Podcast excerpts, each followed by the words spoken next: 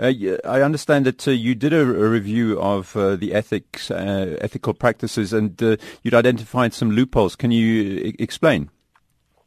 Yes. In actual fact, we have a responsibility, as SACE, on an annual basis to review our code of ethics, and we have done that review.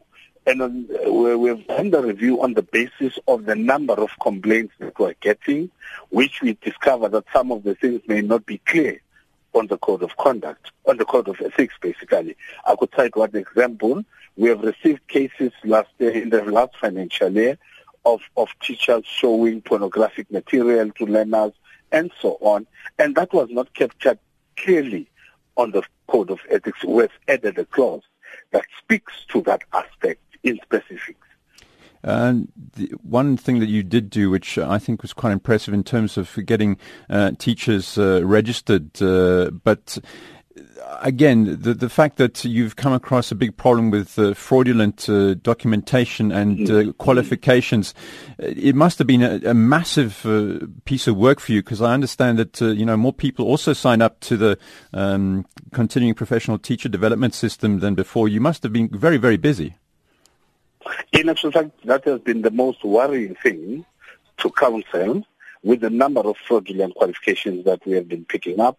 The stories about the University of Zululand, where people are alleged, alleging to be buying qualifications from universities. And we are glad that we are working with the University of Zululand, the Walter Sisulu University, UNISA as, as an institution, to try and verify all qualifications that came out of those institutions, and also working with the South African Qualifications Authority. But we're saying the phenomenon of fraudulent qualifications has put us on a serious spot as council, and that's why we're deploying all our resources to ensure that we go into the bottom to the bottom of this matter, and we're calling on employers, S G Ps, your departments of education, to come to the party and assist the professional council in ensuring that we rid the profession of all those people that are fraudulently teaching currently without any teaching qualification. We applaud the efforts of the Limpopo Department of Education, where we have managed to pick up that one teacher. We were dealing with a teacher who has been in the service for almost twenty years, and only to discover this late that the person never had a professional qualification. We are calling on every member of society. If there's any suspicion of a teacher teaching there without a proper qualification, please get in touch with your professional police so that we're able to arrest this matter and we report these people to the relevant authorities. One of the ways uh, people, of course, could uh, get away with uh, having fraudulent uh, qualifications is if they have uh, someone who they know within a school, within a department, and that was one of the big allegations, a big problem which came out uh, before, is the, you know, the whole job for friends things. I mean, how how much are the, those two problems linked, to the fraudulent qualifications and, uh, you know, people getting employment through the back door, so to speak? It starts from universities or institutions of higher learning, like I've cited the case of University of Zululand, UNISA, Sisulu University. It begins there, that because people are able to get this fraudulent qualification, then when they're applying for posts, they, the departments, we believe, they verify the qualification, and some find them authentic because people have got them from the institutions of higher learning. That is why we're saying it should be everybody's responsibility. People who are training teachers, people who are employing teachers, let's all work together to verify the authenticity of qualifications that people bring for employment. And those people who are involved in these corrupt activities of employing people who do not qualify, of giving people qualifications who do not qualify, we are saying as council, let that practice stop.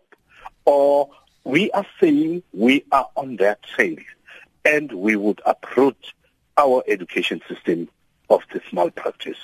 When you have a, a good teacher, you want to retain them, you want to keep them uh, happy in their job, you want them to develop professionally. You do have that uh, C P T D system, which I understand most of the mm-hmm. teachers are registered on, which is good news, but some uh, clearly need to start to actually using it. But in terms of the way some people sort of come into education and perhaps use it as a stepping stone to work in, uh, move into politics, uh, to move into the Department of Education, that kind of thing, In terms of retention of uh, teachers, I mean, is that an issue which uh, needs to be addressed? In actual fact, I think that's more of a Department of Education that could be able to respond to that question directly. But we believe it's important as a nation that we retain the experience that our teachers are gathering over the years. And the SACE have encouraged teachers to participate in the C P T D program. It's because we believe that teachers participating in the program would be able to hone their skills, would be able to develop more skills so that our learners at the end of the day benefit out of it.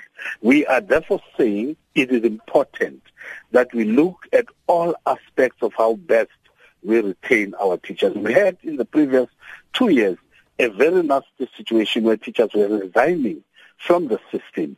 And we are saying we need to do all in our power as a country to make sure that those teachers that are in the system are retained in the system for the benefit of the nation and its future generations. Themba Ndlovu is uh, the SACE Communications Manager.